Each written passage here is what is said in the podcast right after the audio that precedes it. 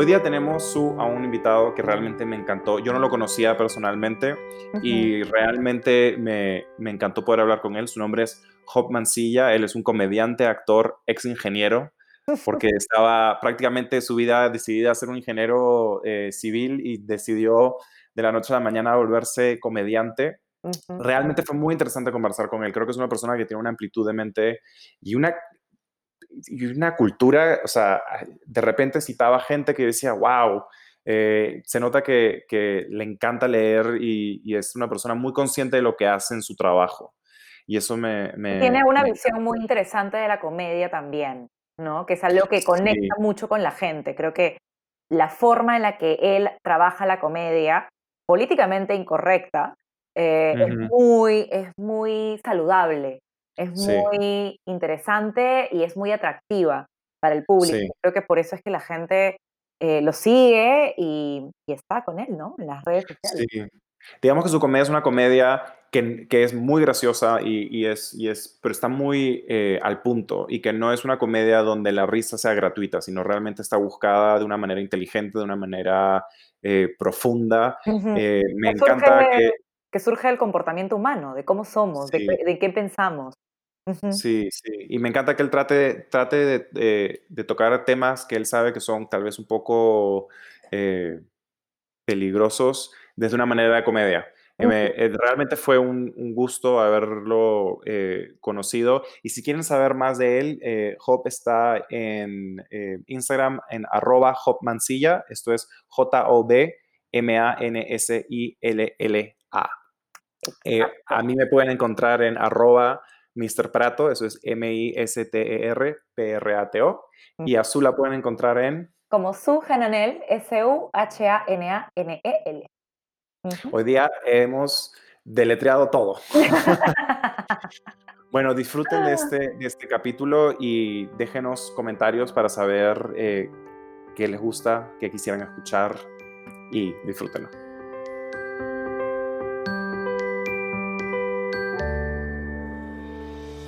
Bueno, lo primero que te quería preguntar, que me imagino que te pregunta todo el mundo, es ¿de dónde sale tu nombre, Hop? Es un nombre peculiar.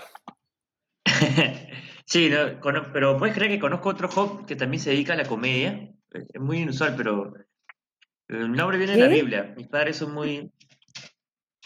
Sí, hay un chico que se llama Hop Rodríguez, que es de Trujillo, que también hace stand-up. o sea, no conozco a ningún Hop y el único Hop que conozco se dedica a lo mismo que yo. Gracioso. sí, sí, sí, cosas comediantes. Este, mi, mis padres me pusieron el nombre por. Mis padres son muy católicos. Ellos son muy católicos, así que tienen 11 hijos. Entonces, un día agarraron. Dijeron, pucha, necesitamos nombres, así que la Biblia es una fuente. Agarramos la Biblia y vamos a dónde. Claro, claro. aún estamos esperando a Levíticos. Ay, qué gracioso. Me imagino que es una pregunta que siempre te, hacen, ¿o no? Sí. Eh, o sea, la gente piensa que es mi chapa, que es como mi, nombre artístico, una vaina así. como es como mi, seudónimo.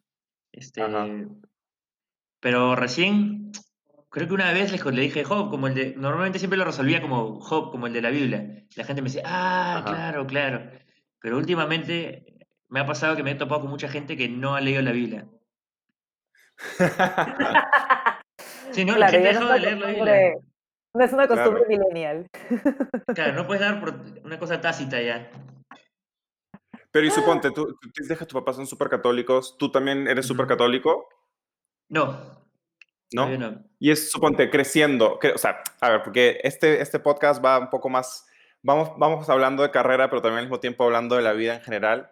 Eh, suponte, cuando tenías, no sé, cuatro, cinco, seis, cuando ya nos empezamos a volver un poquito más conscientes de quiénes somos en el colegio, sobre todo siete, ocho años, eh, con, con eh, un nombre bíblico, con padres que son súper católicos, ¿fue, ¿fue difícil crecer en esa situación o, era como lo normal? Eh, no, fue normal, es que todo mi círculo era igual. O sea, crecí en una, en una comunidad católica, entonces eh, las personas que frecuentaba, los amigos de mi padre, mis amigos, todos crecimos en el mismo ambiente.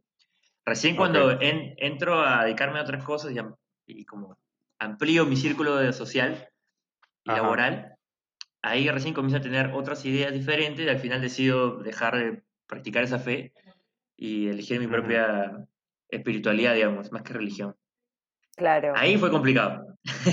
claro, ahí me imagino. Ahí fue complicado.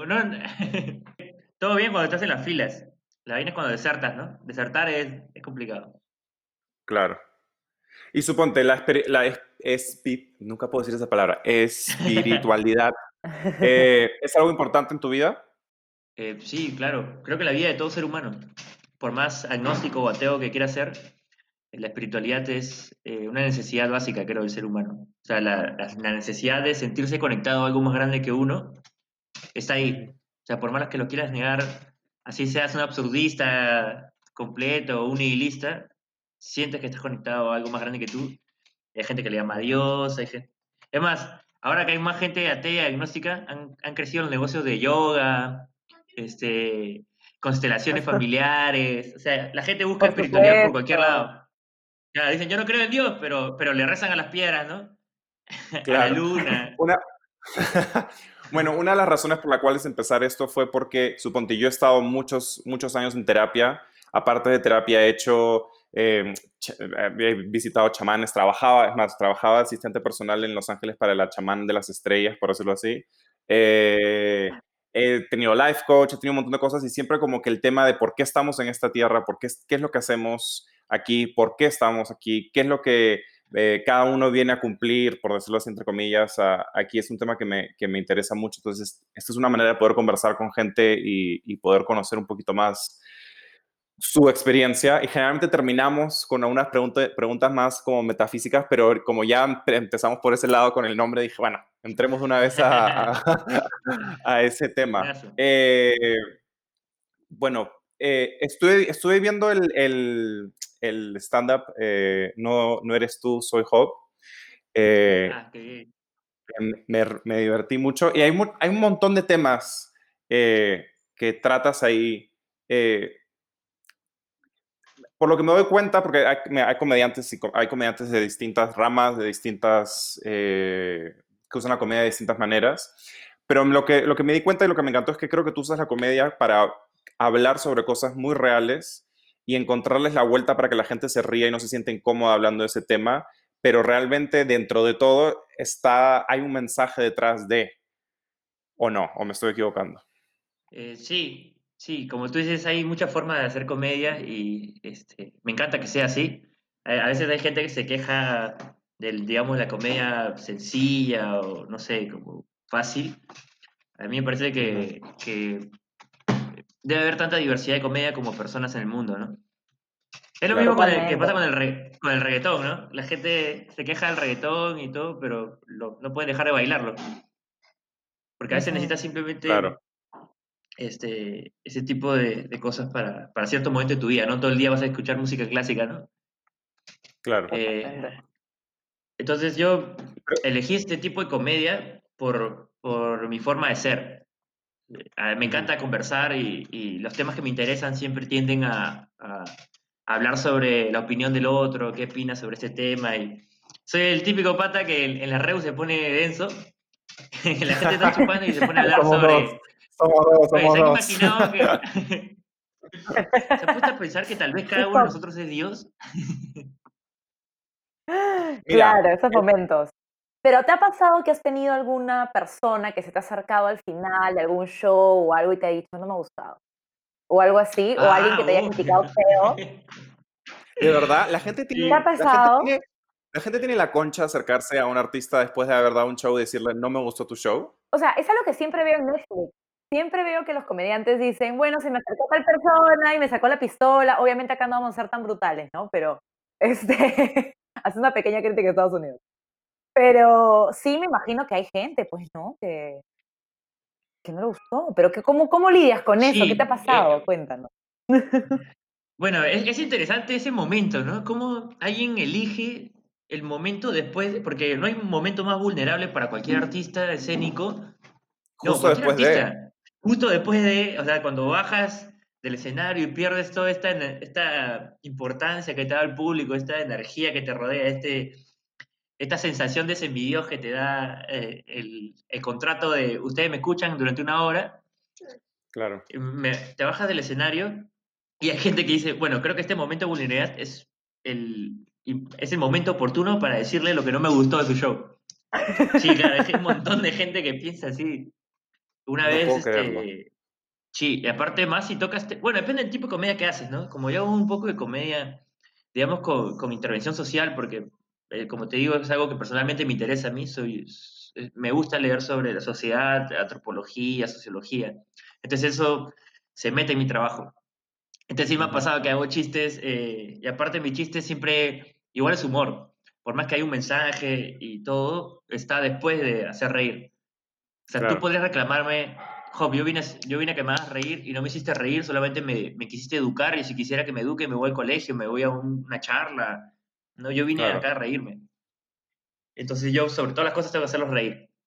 Y en medio de ese chiste, ahí sí los hago reflexionar. Igual se los digo, como el que quiere, el que quiere puede, viene acá al show, se va a reír.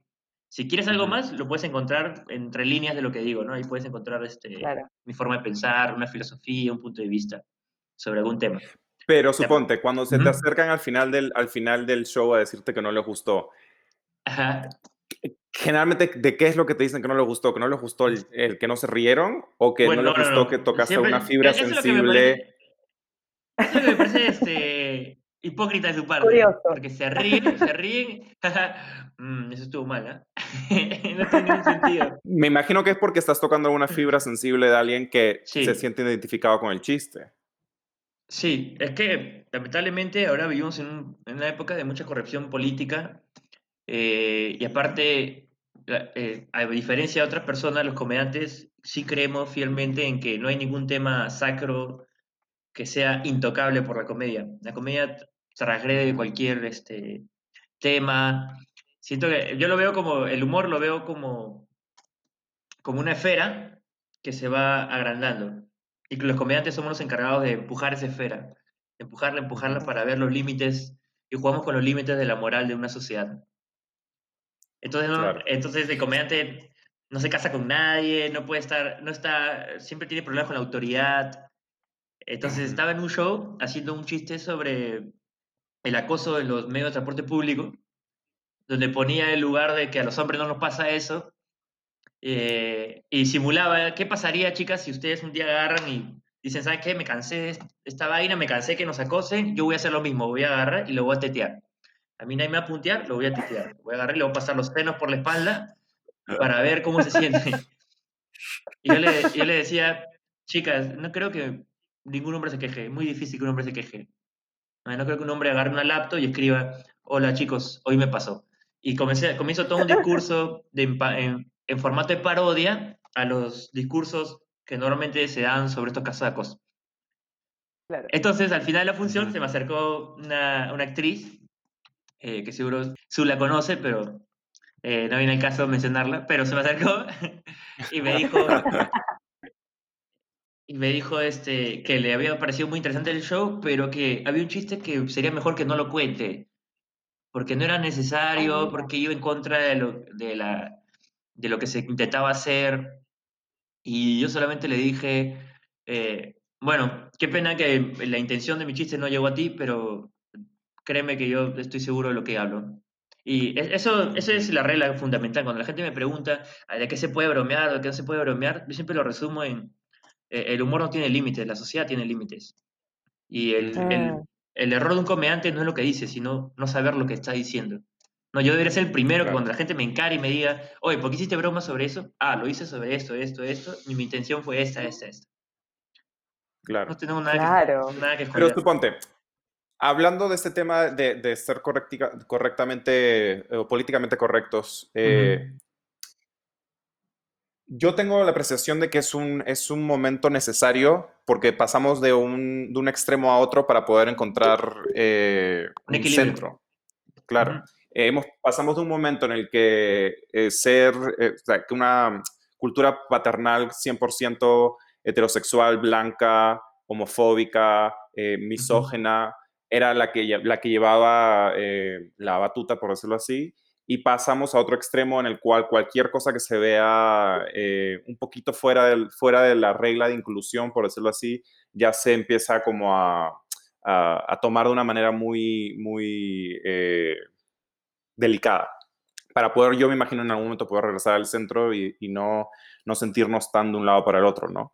Mm. Eh, pero, en este, pero suponte, en este momento eh, de cambio, de, de, evolución, por decirlo así, tú sí crees, o porque yo también concuerdo contigo, creo que, creo que el comediante tiene el trabajo de hacer reír a la gente eh, con cualquier tema, no debería haber censura, la censura no debería existir para, para, un, para, un, comediante. Lo que me imagino que sí existe es la autorregulación de ustedes, o sea, de los temas que tú quieras hablar, de los temas que a ti te parecen eh, pertinentes.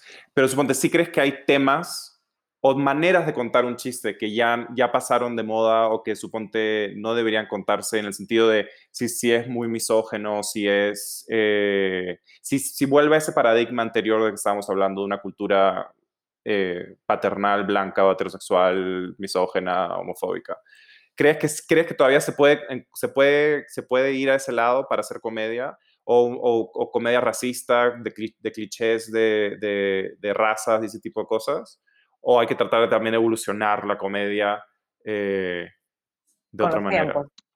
Claro. Eh, bueno, yo no creo en la censura, para nada. Ni siquiera cuando, cuando veo un colega que está haciendo un humor que yo digo, mm, creo que eso está raro, ¿no? Creo que no es, un, no, es un, chiste sobre la xenofobia, sino es un xenófobo haciendo chistes.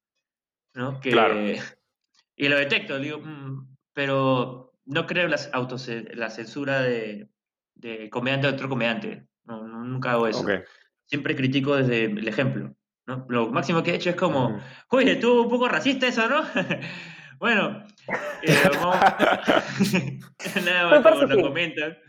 Claro, lo comento este, y hago humor de otra manera. Y sí me ha pasado que se me han acercado comediantes y me han dicho, oye, has tratado un tema de la, de la, sobre la xenofobia desde otro lado. O sea, normalmente la gente hace escarnio sobre los extranjeros, que es primera vez que pasa en Perú, por la migración venezolana apareció toda una ola de xenofobia en mi país. Sí, sí, sí. Pero es por, yo creo, para, para, esto creo que va con la pregunta. A mí me ayuda mucho no involucrarme sentimentalmente con lo que sucede en mi, en mi sociedad. O sea, mm. lo, lo, veo, lo analizo, lo diseco, veo qué elementos pueden servir para hacer humor y además hacer un discurso sobre mi punto de vista sobre un tema, pero no me involucro sentimentalmente con ello. Entonces, eso, me, eso me ayuda a poder tener distancia. A veces lo, eh, eh, involucrarte tanto, y aparte de mi lugar, que soy una persona que le habla a, extraños, eh, con un micrófono, hay mucha autoridad en lo que hago. Entonces se puede comenzar a, puede comenzar a parecer demagogia, ¿no?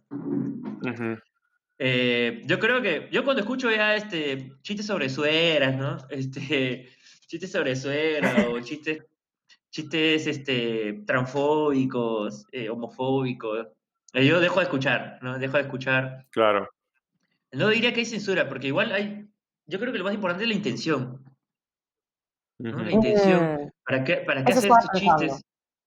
¿Qué, qué, qué, qué, intención tienes de hacer esos chistes, no? O sea, eso es lo que me pregunto. Antes de contar un chiste, digo, ¿para qué?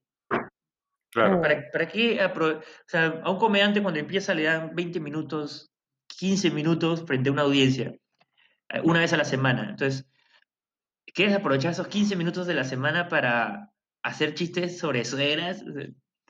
No, como, eso es lo que a mí me agarra. Yo, si tengo un minuto, tiempo para hablar, si me dan un tiempo para hablar en un escenario, intento decir las cosas más productivas o más interesantes que pueda. creo, que eso es una, creo que es una perspectiva muy interesante, eso, lo que acabas de decir.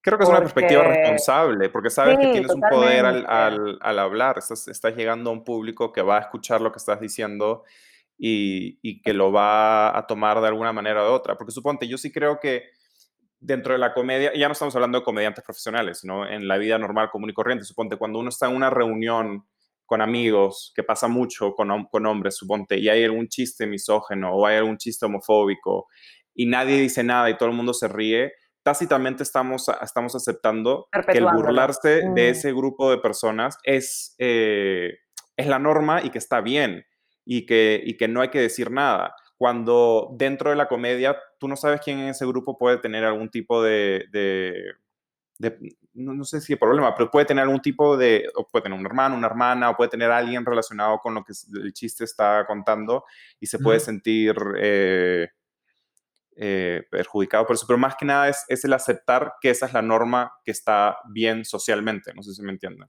Eh, lo, lo que pasa es que también es muy interesante ese punto, ¿no? De si, si, yo tengo, si el chiste me afecta directamente, es decir, Imagínate que yo, yo tengo 300 eh, personas en un auditorio. Es imposible que yo sepa si tengo un paciente con cáncer, alguien con cáncer terminal. No, claro, claro, claro, claro. Con, cierta eh, este, invalidez eh, física o, mental. Entonces, si, si, me pusiera, si tuviera que poner a alguien en la puerta y preguntarle, disculpe, ¿usted tiene algún problema con algún chiste? O sea, algún tema. olvídate, dejamos hacer comedia, ¿no? Llegó un arreo con extraños, menos me a saber con quién estoy hablando. Eh, y me metido en problemas, obviamente, ¿no? Hay gente que estás haciendo un chiste sobre, sobre huérfanos y hay un padre que su papá se acaba de morir hace dos días y tú ni idea, ¿no? Por eso, eh, ¿con qué intención haces el humor?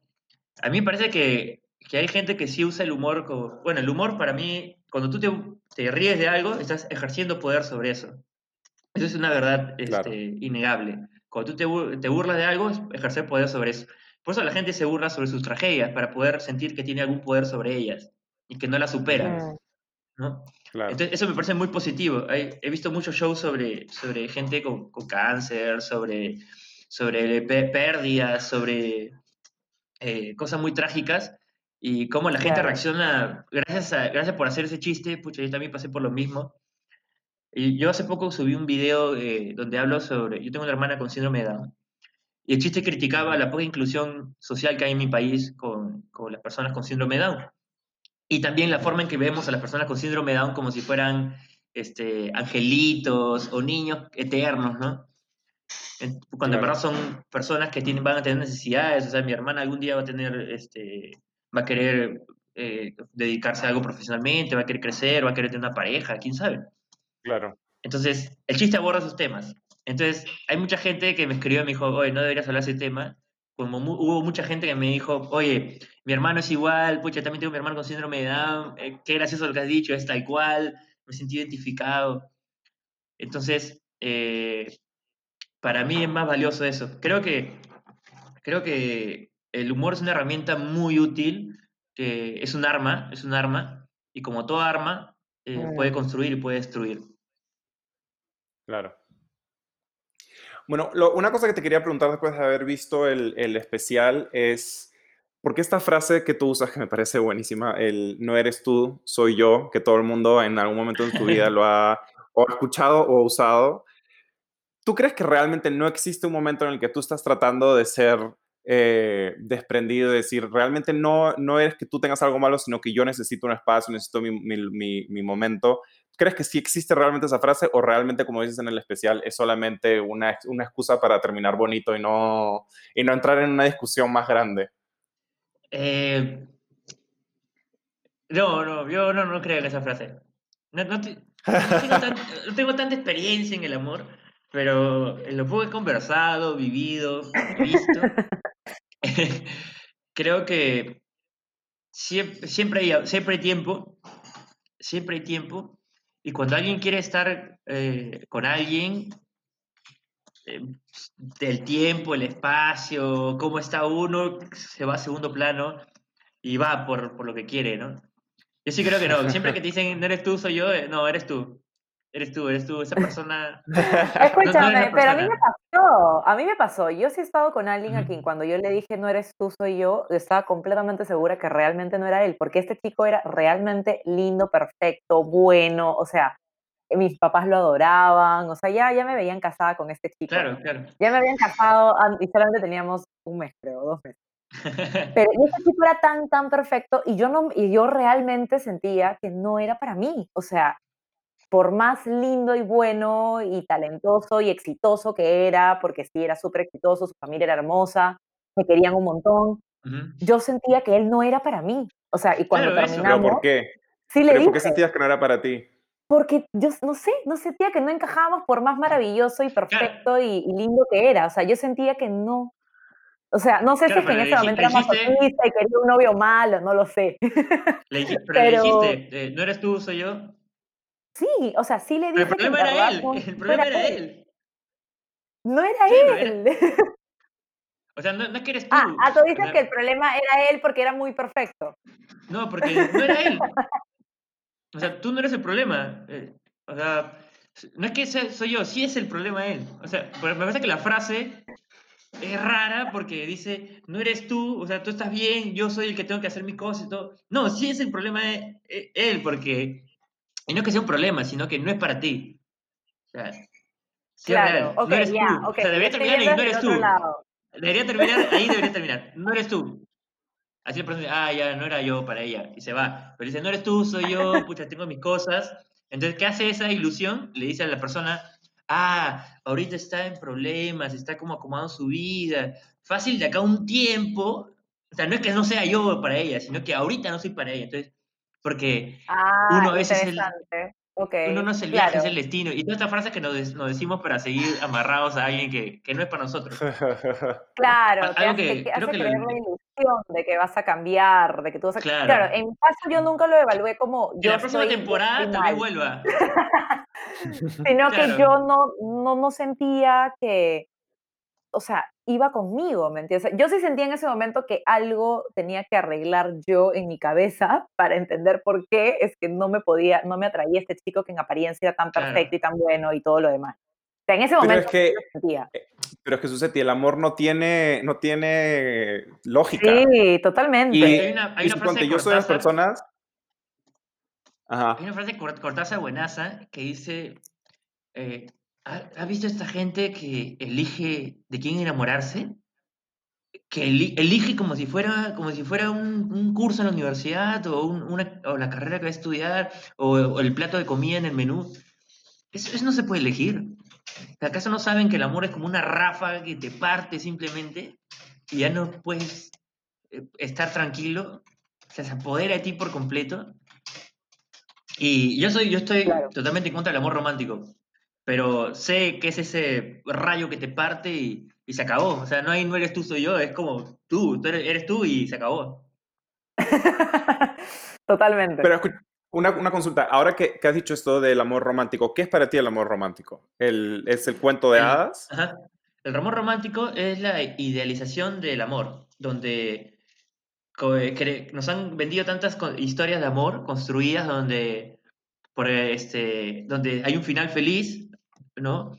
Donde el, héroe, que normalmente es el hombre, eh, pasa ciertas peripecias para conseguir a su princesa, la cual no necesita hacer nada, simplemente ser bonita. Eh, y que otra historia de amor es que siempre hay uno para, para uno, ¿no? Como el amor de tu vida. Media naranja, siempre digo. Media naranja, el hilo rojo. Pero normalmente la gente se casa con su media naranja y su media naranja vive a, a 20 soles en Uber, ¿no? Está como vive cerca, justo tu media naranja, de los 90 millones, 90 mil millones de personas que hay en el mundo, tu media naranja justo vive en tu cuadra, ¿no? Justo vive en tu barrio. ¿eh? Yo creo, no creo en el para siempre, creo que el amor es lo, que sucede y se da, y hay, hay unos que duran más, otros que duran menos.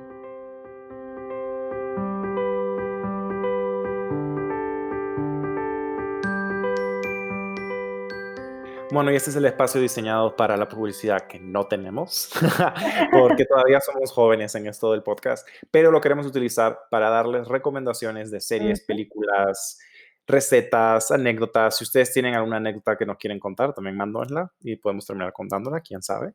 Pero en este momento les vamos a recomendar documentales. Yo les quiero recomendar el documental que ha salido en Netflix de Michael Jordan.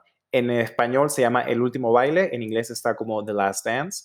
Es susceptible, o sea, o sea, es todo lo que pasó durante la carrera de Michael Jordan, esta persona que realmente ha sido, creo, si no el mejor jugador de, de básquetbol de la historia, uno de los mejores. Y te da toda una historia de todo lo que pasaba detrás de los partidos con el club, con los directivos, con los compañeros, cómo había compañeros que eran eh, igual de, de, necesarios que él, pero les pagaban una porquería de dinero comparado con lo que le estaban pagando a él, cómo empezó el hecho de que él se volviera esta celebridad mundial, porque ni siquiera, o sea, cualquier persona que no sabe nada de básquetbol sabe quién es Michael Jordan.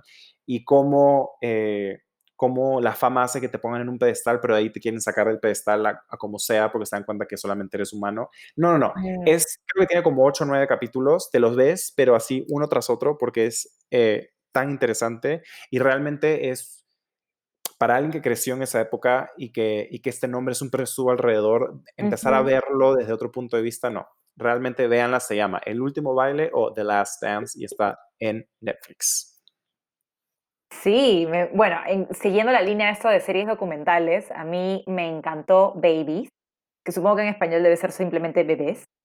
Y por más que el título les haga pensar que es una serie que mm, vería si es que tengo hijos, no sé, si soy papá o mamá, realmente no. Creo que es una serie que te ayuda a entender cómo es que el cerebro de un bebé es tan complejo y tan es un misterio que una persona, que un ser humano tan pequeño tenga un cerebro que esté captando todo tan rápido. Todo, son esponjas, esponjas. Y realmente yo cuando veía ese capítulo dije, ah, ahora entiendo por qué yo soy así o por qué tengo tal característica, porque te lo explican ah, wow. estudios científicos. Entonces, por ejemplo, hablaban del dormir, cuán importante es dormir para los bebés. O sea, si es que no duermen entre, entre que aprendieron una cosa y otra, se olvidan.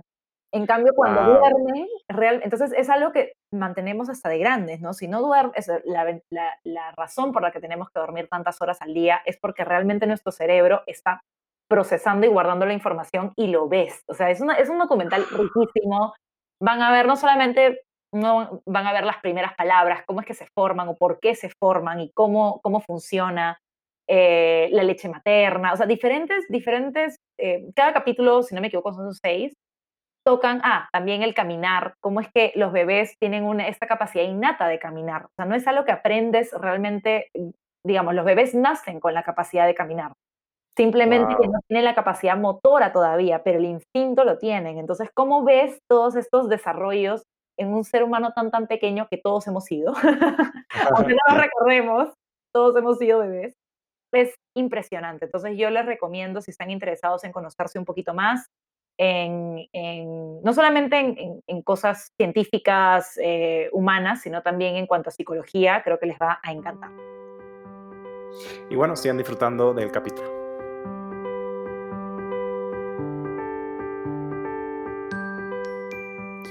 Y usted, suponte, otra cosa que, estamos hablando más o menos de este tema que, que tú tratabas en el especial, es esta, esta noción de que y que yo creo que es cierto, que se nos enseña lo que es el amor a través de los medios, por decirlo así, o a través de los padres, o a través de las familias, pero generalmente creo que en, este, en, la época en la que vivimos nosotros, los medios, la televisión, el cine, es, es donde están las deidades, donde miramos hacia, para ver cómo es el mundo y, y tratar de entender si somos, entre comillas, normales o no normales y tratar de compararnos con ese tipo de cosas.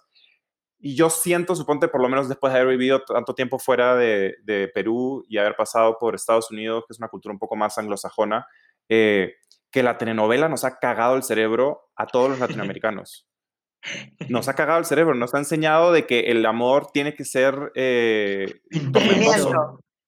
Sí, ¿no? Y que tiene que ser esta cosa de, de, tengo que sufrir porque lo tengo que amar a él o a ella y tiene que ser difícil, tengo que trabajar para que llegue. Y me acuerdo estar en Estados Unidos y que me dijeran, oye, ya, ¿y qué tanto drama? O sea, ¿qué quieres? ¿Qué necesitas? Dame, dime, de una vez para poder, porque si no, no te voy a poder leer la mente. Pero el latinoamericano tiene esta idea de, no, mi pareja tiene que saber todo de mí sin que yo se lo diga. Es como... O sea, creo que sí, pero creo que las dos sociedades tienen una idealización del amor. O sea, Estados Unidos es el centro de Disney, ¿no? Y conozco muchísimas parejas que se casan con su novia de la, de la secundaria y están casados pues mil años, otros que se casaron al terminar la secundaria en Estados Unidos y se divorciaron a los dos años porque realmente no era el momento y conoces un montón de gente que a los 30 años ya está divorciada y hasta incluso está en el camino a su segundo matrimonio, a su tercer matrimonio, es como que, espérame, creo que cada cultura... Pero sí siento que hay una diferencia, porque porque, porque, a ver, Disney es internacional, todos lo hemos vivido, las princesas, los príncipes, los dragones, todo ese tipo de cosas. Pero es muy, es muy latinoamericano la telenovela. La telenovela es algo muy, muy nuestro.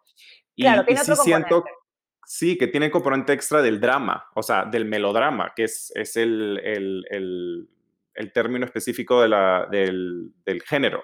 Mm. Entonces, no sé si les ha pasado a ustedes que, que, que, que sienten eso, que ven eso, que, que, a veces nos podemos ahogar en un vaso de agua porque creemos que esa es la manera como estamos demostrando que queremos a alguien cuando realmente no sería más fácil decirle a la persona qué necesitas, dime lo que necesitas y, y, y tengamos una conversación. O sea, ya no tenemos 15 años, tenemos treinta y tantos, hablemos de, de, mm, qué necesitas.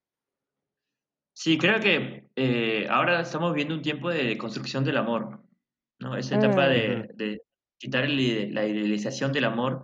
Es de, creo que el gran reto del, ahora es de construir el amor sin perder el romance.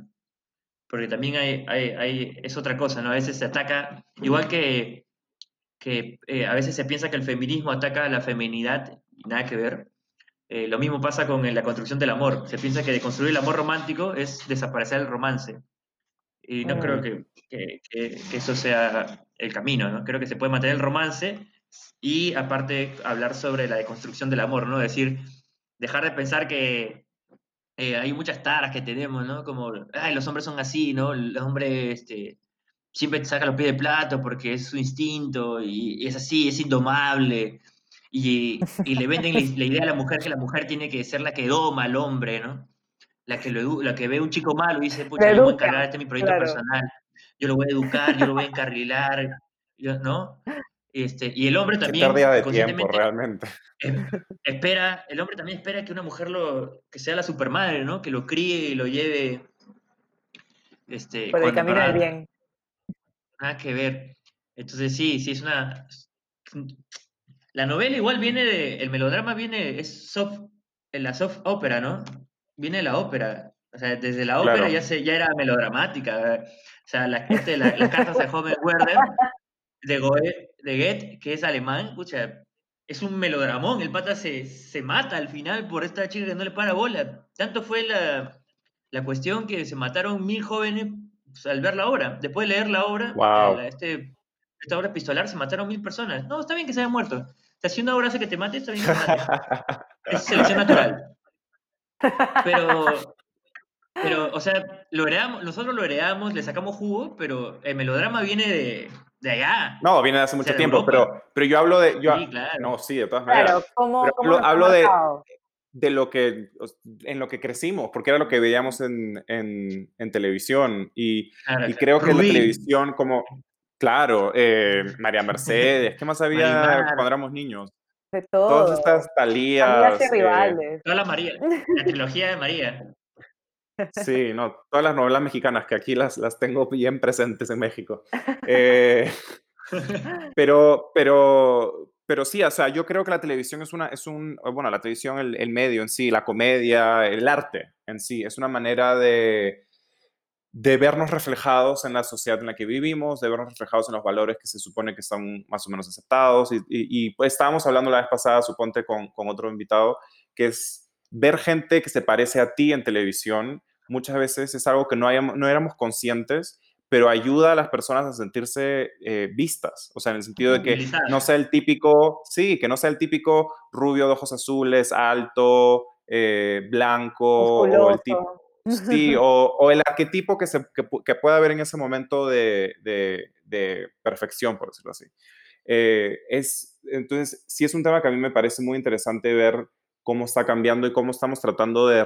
Yo creo que el, el, mundo en sí, la, la, humanidad en general, ya se cansó. A ver, yo creo que hubo algún momento en el que lo que buscábamos en el, en el arte y en, el, y en los medios era escapar de la realidad. Y era ver esa cosa perfeccionista, ver este como ideal. Y creo que después de, cosas que han pasado en la, en, la, en, la, historia de la humanidad, estamos aburridos. Lo que queremos realmente ver es realidad. Quiero ver a una persona que se parezca a mí, que sea real, que sea sincera en pantalla, más que esta perfección de, de, mm. la vida. Eh, creo que por eso también las películas de Disney están cambiando, están tratando de tocar temas que son un poquito más reales, porque creo que ya no vivimos en esa época en la que había un solo ideal y todo el mundo trataba de encajar en el ideal como podía, eh, creo que estamos tratando de construir realidades completamente distintas dependiendo de quiénes somos, cuál es el, background cultural que tenemos. Eh, Porque hay más posibilidades también, ¿no? O sea, ya quizás en la, en la época de nuestros papás las posibilidades eran mucho más restringidas. Ahora cada vez tenemos más posibilidades y abrir las posibilidades significa que ya no existe un solo ideal. Tú puedes crear tu propio ideal. Entonces creo que esa es la mentalidad que poco a poco está eh, abriéndose. ¿Qué crees? Eh, sí, e, es muy interesante porque cuando tú ves en, en, eh, en, macro la historia de la humanidad, ves cómo se repite y vuelve en ciertos ciclos, ¿no? Esto que llamamos la cultura retro. Y cuando empezó el arte, el arte se vio como una forma de plasmar lo que veían los artistas en la naturaleza, ¿no? Que empezaba con el realismo y tal cual veo eh, el cuadro, el, tal cual lo estoy viendo el paisaje, lo pongo en el cuadro, ¿no? Y felizmente un montón de artistas dijeron, no, no sirve de nada, ¿para qué sirve retratar la naturaleza tal como la vemos? Hay que empezar con otras cosas. Y empezó el impresionismo, el dadaísmo, el futurismo, etcétera, el cubismo y todas esas eh, líneas del arte que influyen en nuestra vida. Eh, entonces ahora siento que estamos volviendo a buscar realismo, pero siento que esta vez tiene que ver más con la muerte del prójimo. Es decir, como ya el otro se nos hace ajeno, no nos importa, que tiene que ver con el crecimiento de las ciudades, ¿no? Porque ahora, antes en los pueblitos te cruzabas, conocías a 50 personas y ese era tu círculo social, ¿no? Y te casabas con la hija de, del mejor amigo de tu papá, que habían, sus abuelos habían sido amigos, entonces era, tenías que memorizar 50 caras, todos, los rostros eran, todos los rostros eran familiares. En cambio ahora, estás en una, una ciudad, acá en Lima hay 10 millones de habitantes. En promedio, uno debe ver al día unos 4.000 rostros. No puedes que registrar 4.000 rostros, entonces tu cerebro simplemente los borra, los borra, los borra, entonces dejas de ponerle, deja de estar en una sociedad eh, donde puedes interactuar, entonces aparece el individualismo y en este individualismo la gente comienza a ver las redes sociales y la gente en las redes sociales es falsa, no es real, eso es mentira, o sea, la gente no está feliz todo el día, la gente no está de viaje todo el día, la gente no está guapa todo el día. Eso, eso no existe. es falso. Entonces tú todo el día estás, sentado en tu sofá, mañana en un departamento eh, chiquito, con una tele diminuta, con tu celular pequeño, y estás viendo a, influencers en yates y yéndose a Dubai, te estás haciendo un daño. Te estás cagando la vida. Te estás destruyendo la vida. No, eso no es real. Entonces comenzamos a buscar realidad, ¿no? Cosas que nos hagan sentir eh, personas reales. Entonces ahí aparece los realities. La gente le encanta los realities porque es real, porque es... Pero después aparece el otro, el otro componente que es el morbo, ¿no? La, explotación de lo íntimo. Claro. La intimidad ya no existe, la intimidad se ha, se ha, prostituido en función de likes, rating, plata. Entonces, si estoy... Ahora está de moda la depresión, por ejemplo. Lo digo que está de moda, es un problema serio mundialmente y todo, pero ahora está de moda mostrar gente deprimida y hablar sobre la depresión y para que la gente sienta, diga, pucha, qué real es esta persona, esta persona es real, sufre igual que yo, pucha, me conecto. Pero ¿qué tan real es eso? No?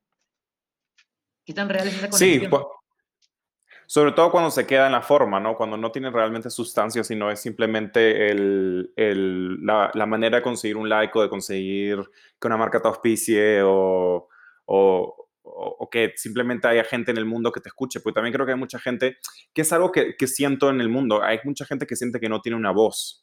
Y, y mm. estas plataformas eh, te dan la oportunidad de, de de mostrarte al, frente de mucha gente y mucha gente trata de hacerlo simplemente por el hecho de sentirse vista y por el hecho de sentirse eh, escuchada, y admirada, pero no hay realmente una, no hay una cosa atrás que tú digas, ah, ok, hay, hay, un, hay un tema, hay una sustancia que, que realmente viene con este...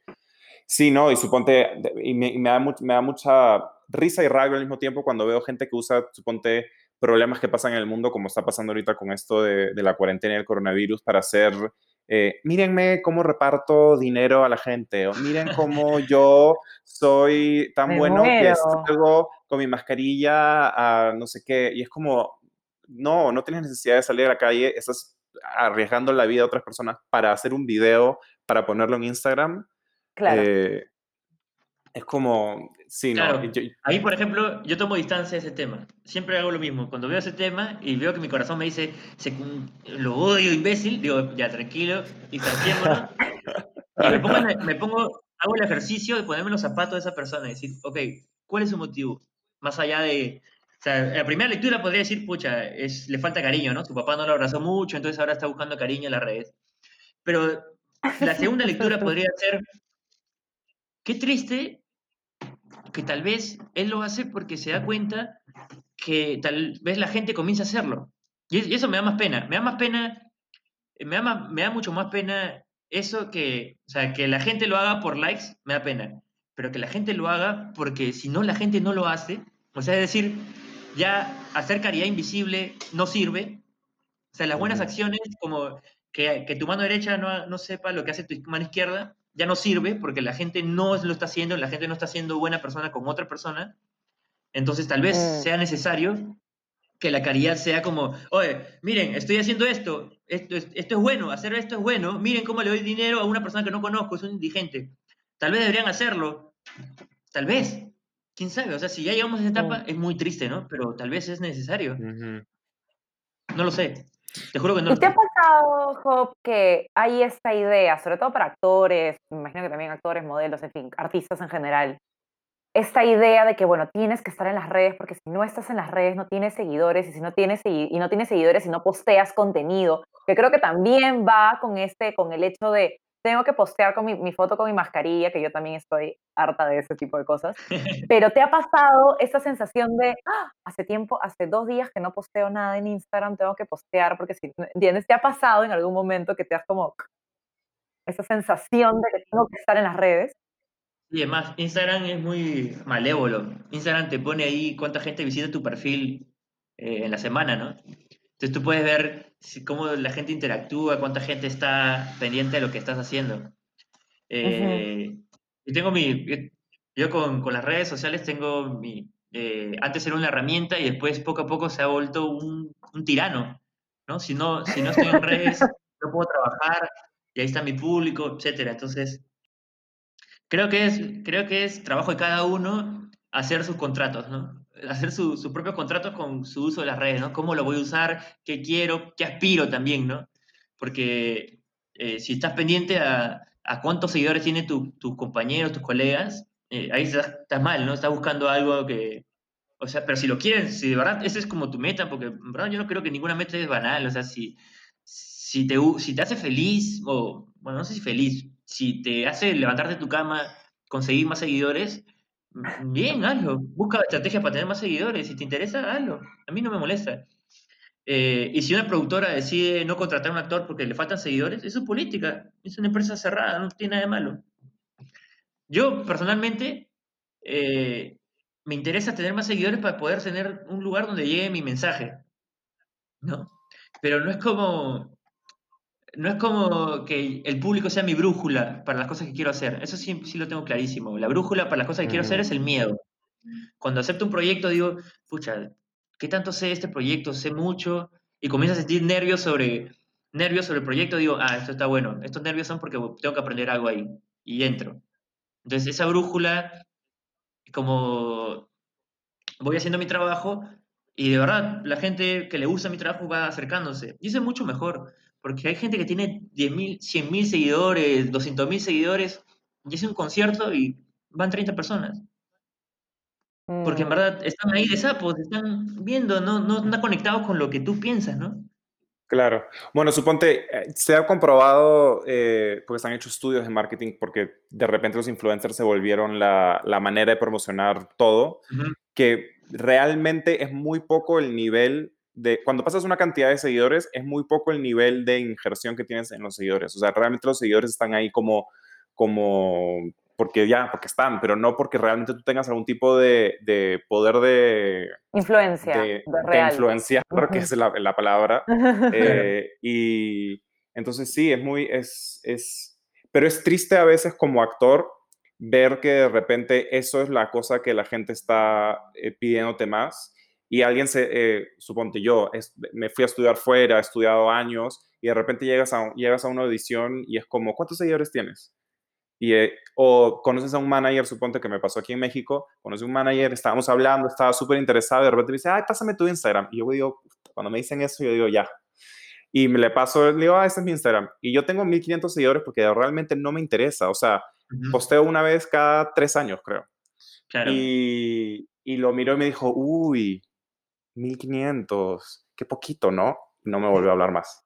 Entonces, es como, a veces, o sea, uno dice, ¿qué necesidad hay? Porque el momento en que suponte, te elijan para una serie, te elijan para una, algo, y esa cosa se vuelve exitosa, los seguidores van a venir a ti porque te van a ver. O sea, suponte, yo como actor siento que el Instagram para mí, sí, que el Instagram para mí no tengo, o sea, suponte, no siento que yo tenga una voz o algo que decir a través de Instagram como actor, eh, más allá de mostrar fotos mías. Y es como, si tuviera, si tuviera, suponte, si yo fuera una persona que no sé, tiene clases de algo, o, o, es doctor, o es, o sea, que puedo, puedo, tener un mensaje detrás de este, de este asunto, creo que yo sería más, me sería más fácil, pero cuando siento que es como, mírenme, mírenme, aquí estoy, mírenme, mírenme, me quiero vender a mí las 24 horas del día, no sé, me incomoda un poco, me siento un poco como, no sé, no sé cómo explicarlo, es como, como prostituirte, en cierta manera.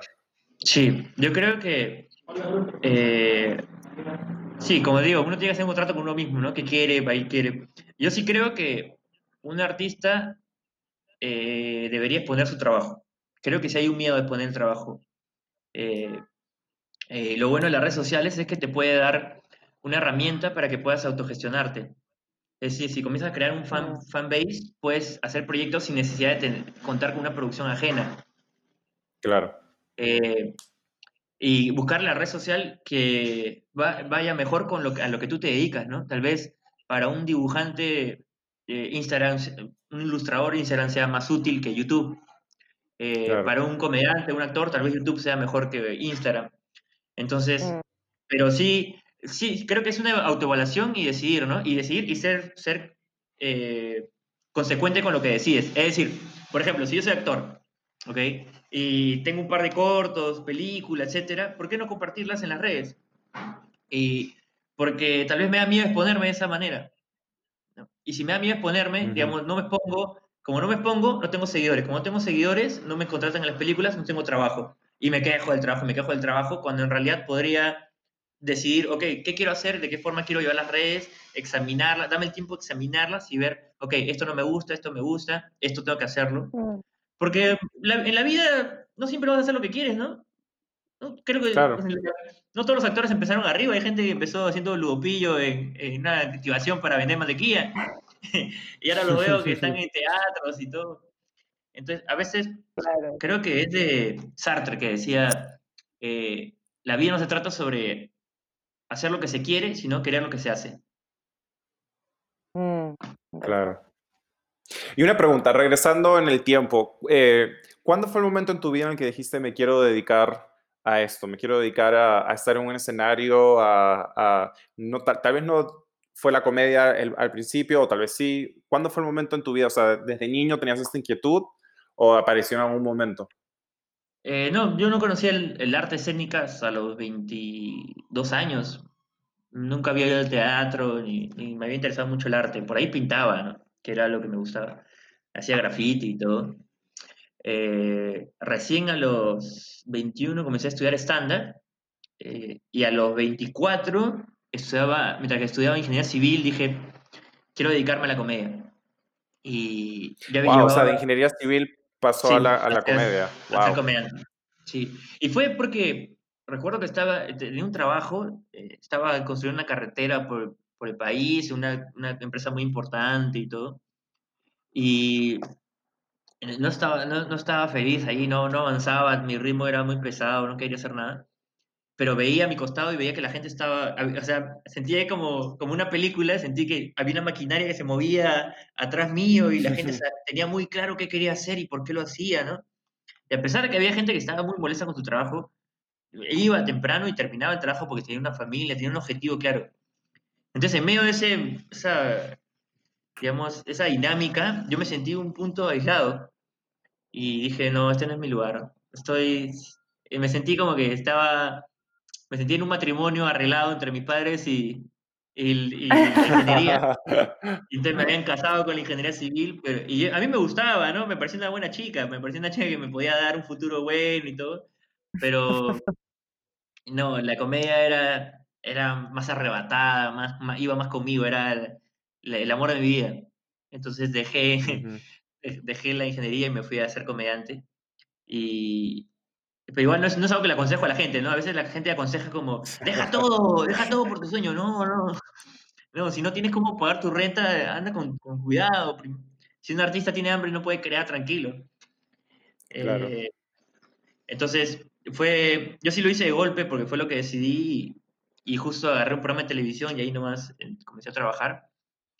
Eh, pero sí, fue por ahí. Y, fue, pero después ya cuando avanzó la carrera, miré en retrospectiva mi vida y comencé a ver los indicios, ¿no? De, eh, creo que una persona disfruta lo que hace cuando en verdad vuelve a hacer las cosas que hacía cuando era niño.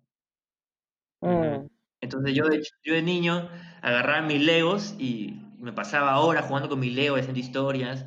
Antes de ir al colegio me subí encima de mi cama y, y con mis hermanos hacíamos imitaciones de los profesores, de nuestros compañeros en, mi barrio también éramos como 20 personas que parábamos, 20 jóvenes de la misma edad, y parábamos en la esquina conversando, haciendo bromas. Entonces siempre el humor estuvo presente en mi vida y siempre me dediqué, más que el humor, sí, el humor estuvo presente, pero más que todo contar historias, era lo que más me gustaba. Entonces ahora lo veo con, claridad, ¿no? Ahora sí digo, ah, mira, siempre me gustó contar historias. En un momento me distraje de todo eso porque nunca nadie te dice como, oye, tú podrías ser comediante, ¿eh? O sea, no existe ningún examen de orientación vocacional que te diga, oye, tú estás bueno para ser comediante. No existe, lo descubres nomás. Por supuesto. Pero podría entrenarse, sería bonito, Bueno, y ese es el espacio diseñado para la publicidad que no tenemos. Eh, porque todavía somos un podcast joven, como lo vengo diciendo desde hace mucho tiempo. Pero eh, lo que sí queremos es aprovechar este momento para poder recomendarles series, películas, libros, recetas, anécdotas, lo que ustedes quieran. Y en esta oportunidad les vamos a recomendar algunas series. ¿Qué serie vas a recomendar tú, Su? Bueno, yo voy a recomendar una que acabo de empezar. Se llama Valeria. La pueden encontrar en Netflix. Es una serie española. Si no les gusta el acento español, hay también la opción de cambiarlo a español latino.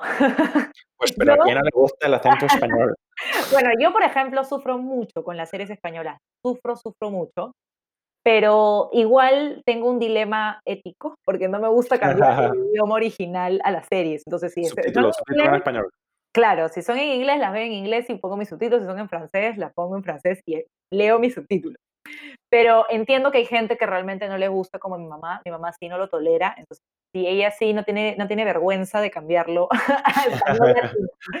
Entonces, si eres como mi madre, cámbialo.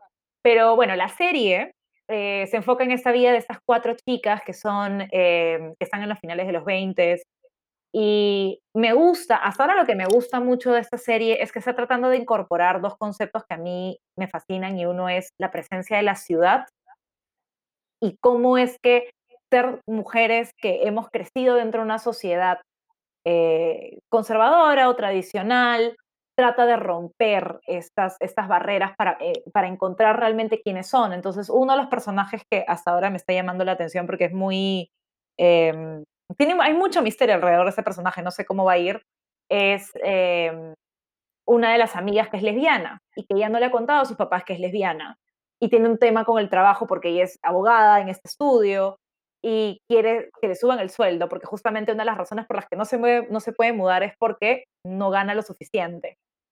Eh, y bueno, y tampoco puede tener una relación normal mm, en la que pueda disfrutar plenamente de su relación porque sus papás no saben que es lesbiana. Entonces, todos estos, estos paradigmas que cada vez lo estamos notando más, el no poder, el, disfrutar de una independencia económica sin tener una pareja al lado, sino simplemente ser uno el que se alquila el departamento, pero desgraciadamente el mundo cada vez pone los departamentos más caros. Entonces son todos los dilemas que estamos encontrando y obstáculos que estamos encontrando para vivir nuestra independencia, ¿no? Claro. Entonces creo que es divertidísimo. Hay, hay escenas muy divertidas, hay escenas muy dramáticas también, pero hasta ahora me, me va enganchando. ¿Tú cuál quieres? Yo, espérate, yo te tengo un chisme sobre esa serie, Valeria. ¡Ah! Uy, cuéntame. Porque estando aquí en México, que no sé si la gente sabe, vivo en México, eh, trabajo aquí, conocí a una de las directoras de esa serie, que es española.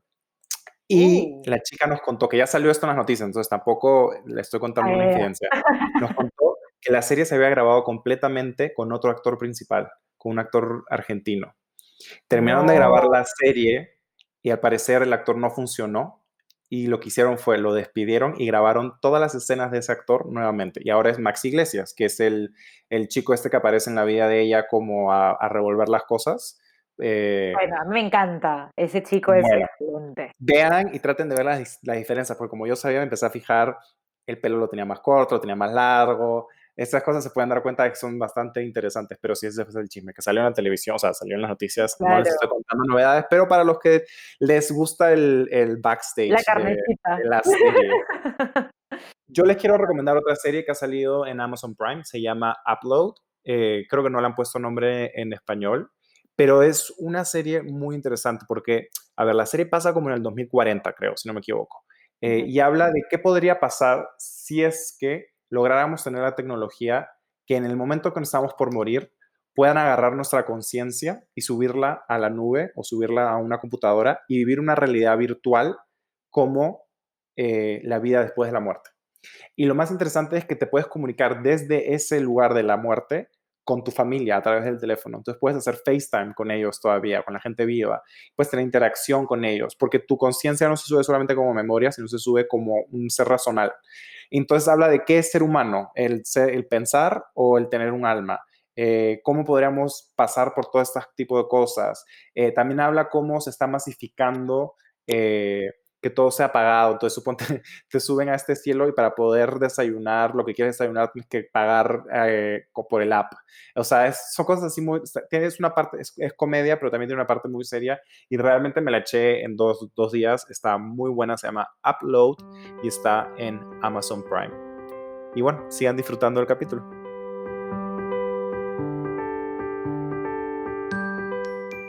Y en ese camino en el que dijiste, bueno, ok, voy a dedicarme a la comedia eh, y te interesó la actuación, ya tratando de, mezclar los temas que hemos ido hablando, ¿no? Estas, estos ideales que vemos generalmente y sobre todo en, televisión, ¿no?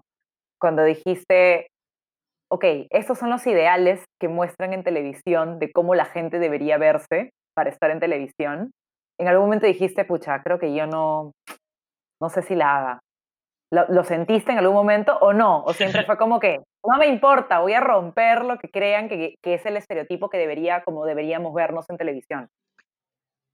Sí, yo tuve, yo tuve una etapa, la, típica etapa contra un problema, ¿no? Que es este, la negación, este, el duelo, la aceptación. También, me acuerdo que siempre tenía problemas con, con, la, con digamos, la, la, belleza, el aspecto físico porque de, chico nunca me sentí un tipo agraciado, eh, no me sentía como mucho que aportar, tenía una autoestima muy baja. Entonces, mi discurso siempre fue como, ah, la, como la gente guapa y, gruesa, como que trabaja su cuerpo, es tonta, ¿no? Y a mí me da flojera hacer eso, yo voy a entrenar mi cerebro. Y leía mucho, como cultivaba mucho mi cerebro más que mis músculos. Y ahora no, ahora, y después ya cuando vi los, los, digamos, los ideales en la televisión y, y veía, decía, ay, no quiero ser como eso, se ven que son tontos, ¿no? La gente guapa es tonta. Felizmente me quité ese prejuicio, ¿no? Felizmente ya cuando uno avanza y comienza a crecer, ya se da cuenta que son prejuicios y todo, que hay mucha disciplina para poder tener el cuerpo así y todo. Y cuidarse uno mismo es, es lindo. Y también me quité, nunca aspiré a ser galán. No, no, siempre, me, siempre me di cuenta que yo siempre había sido el amigo de galán. No, siempre había sido el, amigo gracioso del galán. Y felizmente en las comedias que veía siempre decía, el chévere el galán, pero el amigo es el que hace reír, ese me gusta, es como, me identifico más con él. Entonces, este, porque igual hay arqueotipos en la sociedad, eso nadie lo puede negar, ¿no? Está el rey, el mago, etcétera, que lo, examinó mucho Carl Jung. Entonces yo siempre fui el, bromista. Ese era como mi lugar. Eh, ahora, sí creo que debería haber más presencia, más diversidad en la televisión, ¿no? Eso sí, de hecho, ayuda a que la gente se sienta visibilizada. En un país como el mío, donde la gente es cobriza, la gente marrón en mi país, y solamente aparece la gente marrón en la televisión como o choro, o narcotraficante, o, o, eh, o, una, o chofer, empleado, guachimán, nunca, nunca en papeles principales o, o, simplemente viviendo como en Perú, ¿no? Entonces siento que sí falta presencia étnica en, en mi país. Sí, siento que hay mucha, mucha, mucha sí, de, segregado, estamos segregados en la televisión. Claro, pero cuando te llegan este tipo de papeles así estereotipados, o sea, a mí me ha pasado, por ejemplo, cuando me han llamado, en mi caso sería más el tipo de comerciales de cerveza, ¿no? Que yo obviamente tengo el estereotipo de, de, comercial de cerveza, quieren que me ponga en bikini y que salga, y yo digo, eso no lo voy a hacer. Entonces, cuando me han llamado, para no decir que no, he ido, pero he ido con la mentalidad, lo voy a hacer mal. O sea, lo voy a hacer mal para que no me elijan, ¿no? Este, pero me ha pasado también que, por ejemplo, he ido a un comercial de cerveza y era otra, o sea, yo dije, no, esta va a ser cualquier porquería, se me están llamando para que haga el ridículo y mostrar mi cuerpo, pero en realidad no, justamente querían hacer un comercial de cerveza luchando contra los estereotipos de cómo son las mujeres eh, que toman cerveza, ¿no? Entonces, me pareció interesante. Pero cuando ves este tipo, en tu caso, cuando ves personajes estereotipados, ya otra vez quieren que haga este típico papel que supuestamente yo como me veo debería ser, ¿qué dices? O sea, no te da como, ah, no puede ser, otra vez. Sí, este, sí, eh, igual eh, es, algo que yo comento, pero eh, respeto la decisión de la gente, ¿no? Porque también está la necesidad. o sea, que en Perú hay una industria gigante y que los actores pueden darse el lujo de, de decir, no, gracias, eso no quiero hacer, ¿no? O sea, no, son muy poca la gente que tiene ese poder. Eh, yo felizmente por, mi, por mi carrera como comediante stand-up tengo cierta autonomía económica de producir mis propios espectáculos que puedo decir en qué quiero trabajar y en qué no. Y mm. sí, evito, evito ciertos estereotipos, ¿no? Como choro, como... como este... O sea, y cuando veo el reparto también, depende también del contexto, ¿no? ¿Por qué soy un choro? ¿Todos somos choros o solamente los marrones somos choros? Este, cuando veo que los marrones, o sea, que el lado está dividido en los buenos son los blancos y los malos son los marrones, ah, no, entonces, lo digo a veces como, oye, ¿no te parece que hay mucho, mucho blanco allá? ¿No te gustaría un poco de marrón como que le dé colorcito? el, el chaufa hay que revolverlo, si no te queda arroz blanco y arroz hay que revolverlo. La gente no le gusta un chaufa blanco. Ay, qué este, sí, no, no, hay cosas que sí digo que no. Cosas que no. Pero, pero siento que es un discurso personal, ¿no? De cada uno. No, no juzgo. Mm. Creo, creo que en el momento que vivimos, que ahora estamos discutiendo mucho sobre temas que antes no se hablaba, eh, tenemos que tener cierta empatía y cierta, eh, ¿cómo diría? Como asertividad, ¿no? Porque, por ejemplo, un hombre, por ejemplo, estoy en arreo y un amigo mío hace un chiste misógino, un chiste racista, eh, hay maneras de poder eh, hablar con, si de verdad me interesa, como decirlo de lo que hiciste me pareció que no va, puedo acercarme y decirle, esto no va. Porque siento que hay mucho como, tú eres un machista, tú eres un misógino, tú eres un racista. Eh, Cuando nosotros éramos eso hace cinco años. ¿Cómo le puedo reclamar a un hombre que habla de, de, de esa manera de las mujeres cuando yo de chivolo me expresaba así? O sea, ya cambié porque, porque tuve una educación, eh, las cosas que me pasaron me ayudaron a cambiar. Pero no sé la, la realidad de cada uno, ¿no? Entonces, antes de decirle imbécil, primero hay que asegurarse de que es un imbécil. Si me aseguro que es un imbécil, le digo, eres un imbécil. Pero primero me aseguro. ¿No? claro. Es importante. Con pruebas, con pruebas. Claro, que prueba. Oye, lo que dijiste son las mujeres, no, no, me pasé, la cagué, un chiste que no debía hacer, sí, lo entiendo. Ah, man, ya, sí, no debería hacerlo. Otra cosa es que vos ese chiste sobre las mujeres que hiciste, ah, sí, estuvo bueno, ¿no? Estuvo bueno ese, que tengo varios, ¿eh? A decirle, oye, no seas imbécil, no dabas esa huevada, etc. Ay, Job. Ay, ay, ay. Ay, algo que me gustaría saber, ¿hay algún personaje que te encantaría hacer y que todavía no, nadie te ha pedido que lo hagas? pero que a ti te encantaría? Eh, sí, hay tres cosas que me gustaría hacer. Una, no sé por qué, pero me encantaría una escena de acción donde, como escena de acción, no sé si han visto Old Boy, eh, pero en esa película, Old Boy, el protagonista se pelea con 20 personas al mismo tiempo, como es una escena de, de, acción seguida. Me gustaría hacer una escena de acción, me gustan las coreografías, como me parecen interesantes. me gustaría hacer de un personaje eh, que de algún modo llega, tiene una entrada épica, me gustaría tener una entrada épica, no sé en qué momento, no sé cómo, pero épica. Saltar de un este, helicóptero, una cosa así, que salga. Caer, al piso y que el piso se abra. La caída Marvel, la caída Marvel. La caída Marvel, me gusta la caída Marvel. O sea, la entrada épica me gusta. Y me gustaría ser un personaje, eh, de algún modo, una historia que haga que yo pueda interpretar varios personajes. Como... ¿Me entiendes? Como, como fragmentado, como... Claro. Como que tenga distintas personalidades al mismo tiempo. Ajá, o que mi, la profesión de mi personaje haga que tenga que hacer varios personajes, ¿no? Como un espía que tiene que eh, adecuarse, ¿no? claro. O sea, como mostrar versatilidad en un proyecto. Me gustaría. Claro que sí, se me acaba de ir el nombre de esa serie de Netflix donde había esta actriz, ay, que hacía varios ah, personajes. ¿Cómo se llama? Orphan Black. Orphan Black, sí. Claro. Claro. La mujer es una capa, ¿eh? Acentos, personajes distintos. Eh, no era muy, era... Comportamiento, o sea, todo era... Imagínate, grabar, imagínate grabar eso, todos los días tienes que estar como, a ver, ¿quién soy hoy día? Eh, hoy día me toca... no, sí, de repente se te puede, te puede mezclar y... Oye, si cuando aprendes... yo imagino... Si cuando aprendes idiomas, comienzas a hablar en portugués, en inglés, ¿no? Como se te cruza... el Claro. se, te Me imagino que la, la, la, la, chica estaba estado grabando en algún momento y se le salía el acento de la otra o, o algo así me encantaría verlos detrás de cámara para ver cómo, cómo le cómo, lo hizo.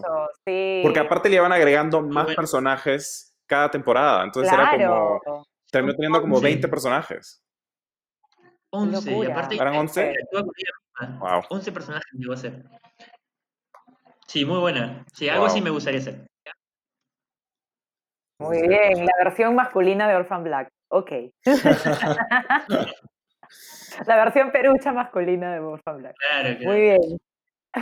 Pero cuando usted, hablando de eso, eh, acabas de decir tú de la versión perucha, yo siento que en Perú tenemos una cantidad de talento espectacular, lo único que no se aplica en muchas cosas. O sea, hay esta cosa que pasa, yo creo que en, muchas eh, eh, industrias distintas como medio informal, sobre todo en la parte artística donde mucha gente piensa que es así nomás, que se puede hacer por arriba y que no importa, no sé qué.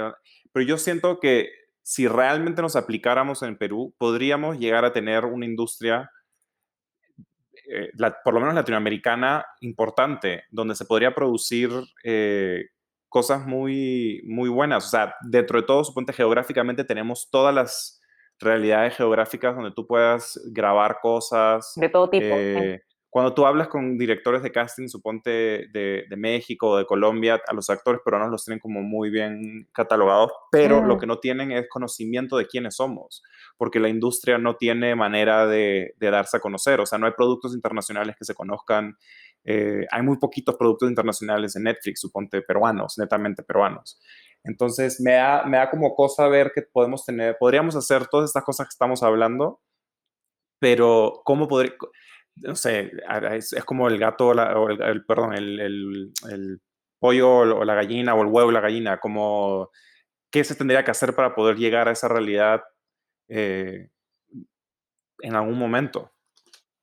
Sí, yo creo la verdad, no sé, si han, no sé si han visto todavía esta serie que se llama Hollywood en Netflix, que se estrenó la semana pasada o algo así.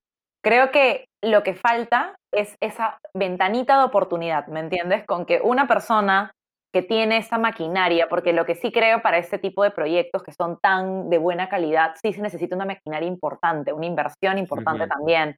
Entonces, cambiar un poco el chip de estos directivos que están presentándoles una propuesta interesante, diferente, y encontrar a esa persona que dice, ¿sabes qué? Quiero hacerlo diferente, ¿no? Como pasó en esta, como pasa en esta serie que hay dos personas claves que han estado en esa industria, pues años de la vida, y dicen y apuestan y dicen, ¿sabes qué? Hasta hacia esto tenemos que ir, porque esto es diferente y esto nos puede dar otro, o sea, nos puede voltear la industria hacia otro lado y termina pasando, ¿no? En la, en, la serie. Perdón por el spoiler. Este, adelanten si no quieren saber el spoiler, adelante un poquito. Este, pero sí, creo que creo que sí hay ideas, porque he visto proyectos interesantes acá en Perú de varios colegas. Sí, claro. Eh, y hay, hay de todo. Entonces están creando pilotos interesantes, hay propuestas, pero creo que sí falta esa ventanita de oportunidad que digas, ok, esto es lo que quiero hacer acá, porque lo que dices es cierto, nuestro país es súper rico y puedes grabar en diferentes partes, pero el mecanismo, ¿no? A veces hay cosas que son muy caras, porque el país no está integrado, entonces creo que sí hay que jalar un poquito, o sea, acá tenemos que remar un poco más para que se pueda hacer, pero yo creo que es posible. ¿Tú qué crees, Job? Sí, sí, yo creo que es posible. Creo que es, el tema es muy complejo. Es muy complejo. Creo que involucra más que solamente directores y, artistas. Creo que es un tema sociológico, un tema temporal, un tema histórico, porque siento que Perú, en Perú y en Latinoamérica aún hay una, una sensación como de colonia, de, de, de países colonizados. Y creo que es una deuda que se tiene como país eh, y que se refleja en nuestra, en nuestra forma de hacer eh, la vida, ¿no? Creo que siempre estamos esperando qué cosas están haciendo afuera para hacerlas acá. Eh, es más, hace poco estaba leyendo sobre corrientes literarias y la última corriente literaria interesante que tuvimos fue la, la generación de, del boom, ¿no? Del boom latinoamericano, que ubicó a, un montón de escritores latinoamericanos que muchos de ellos ganaron el Nobel. Y sería interesante ver ese florecimiento, por qué se dio, cómo se dio. Investigando, la mayoría de esos autores, como Mario Vargas Llosa, este, Ribeiro, eh, viajaron a París. Las mejores cosas que escribieron fueron en París. Entonces, eh, creo que el Perú, como está ahora, lo que está atravesando, va a seguir con la misma idea de los, los, los individualismos. Creo que solamente tenemos esfuerzos individualistas. Como tú, con, concuerdo con Su en que hay gente que está haciendo cosas muy interesantes en el teatro, en el cine, en la televisión, pero que lo está haciendo con su plata, buscando plata donde sea, eh, porque a la industria privada no le interesa formalizar este sistema y al Estado menos, ¿no? Prueba de ello es que Vamos más de 50 días en cuarentena y hasta ahora el Ministerio de Cultura no se pronuncia sobre la situación de emergencia del, escenario cultural peruano. Cuando siempre ha sido, siempre hemos sido huérfanos. Siempre se ha recreado como, como huérfanos. Entonces, cambiar esto implica cambiar Estado, empresa privada, eh, formación de públicos, eh, que entre el, arte en las escuelas. Y lo peor es que, o sea, me, me, siempre dicen que un, un pesimista es un idealista eh, resentido, ¿no? Y me pasa un poco eso, porque yo soy muy idealista, pero veo, o sea, ya hay políticas que se han tomado en Colombia, políticas que se han tomado en Argentina. Argentina tiene la industria de teatro independiente más grande del mundo. Eh, ¿Qué hace que Perú no pueda llegar a eso? Que no se quiere. Lamentablemente no se quiere. Sí, y, lo, que me da mucha risa es que podría ser una industria que trajera muchos trabajos, que trajera mucho dinero. Eh, imagínate volverte el, hub de toda Latinoamérica para grabar cosas. Pues estamos en el centro, o sea, geográficamente estamos en el centro, tenemos bagaje de cosas. Y supongo yo conozco, conozco una productora peruana que trabaja aquí en México que ella dice que ella grabaría en Perú antes de grabar en México porque la calidad de algunas cosas es mejor. Pero pero que le sale, pero le sale a la hora mucho más caro. Ah, porque no, hay, no, hay, incentivos, no hay cosas, ah, suponte, como son empresas internacionales, necesitan que les perdonen, no sé, eh, impuestos. Eh, siempre hay ese tipo de arreglos para que las, las, productoras traigan dinero y ese tipo de cosas y no, y no se logra hacer por, por, por esas cosas. Entonces, y, y, sí, la infraestructura creo que se, si en algún momento la tuvimos, se perdió. Eh, porque hubo algún momento en el que, en el que las novelas peruanas se, vendían a, todo el mundo y, hay muchos actores que se beneficiaron de ese, de ese momento. Pero bueno, yendo al tema más filosófico, metafísico, como dice eh, eh, Job, ¿qué crees tú que es la felicidad? La felicidad. La felicidad siento que es un momento de alegría efímero eh, y que se da por consecuencia, mas no debería perseguirse. Ok. Siento que nos han vendido esta idea de, la felicidad eterna, ¿no? Siento que la gente piensa que la felicidad es algo que se alcanza, ¿no? Como si hago esto y hago esto y subo estos peldaños, voy a llegar a un piso que es la felicidad, ¿no? que se va a mantener esa felicidad. Cuando en verdad no existe, es una cosa efímera, como el teatro, como una cosas bonitas. Siento que lo que puedes generarte es mecanismos de que te generen felicidad, ¿no? Como, como mecanismo que tú dices, abrazar a mi mamá me hace feliz, escribir un cuento me hace feliz, eh, jugar con mi perro me hace feliz. No, son como mecanismos que te puede dar para hacerte feliz, pero no... Y en un momento también es como cualquier mecanismo, tu cuerpo se acostumbra a esa felicidad y por eso queremos más y más y más y más y más. Mm. Bueno, Job, muchas gracias. Ha sido realmente un, gusto conocerte, eh, conocer tu trabajo. Eh, me, gusta ver que hay, que hay gente que, está tratando de, de decir algo con, su arte y no solamente tratar de, hacerse famoso, eh, que, es, que es creo la pandemia que también estamos viviendo desde hace algunos años en, el lado artístico. Pero muchas gracias, muchas gracias por tomarte el tiempo, muchas gracias por, por, por conversar con nosotros y por ser tan abierto muchísimas gracias. Lindo conversar contigo siempre. Así que nos despedimos. Gracias, Su. Chao, cuídate. Chao. Chao. Bye.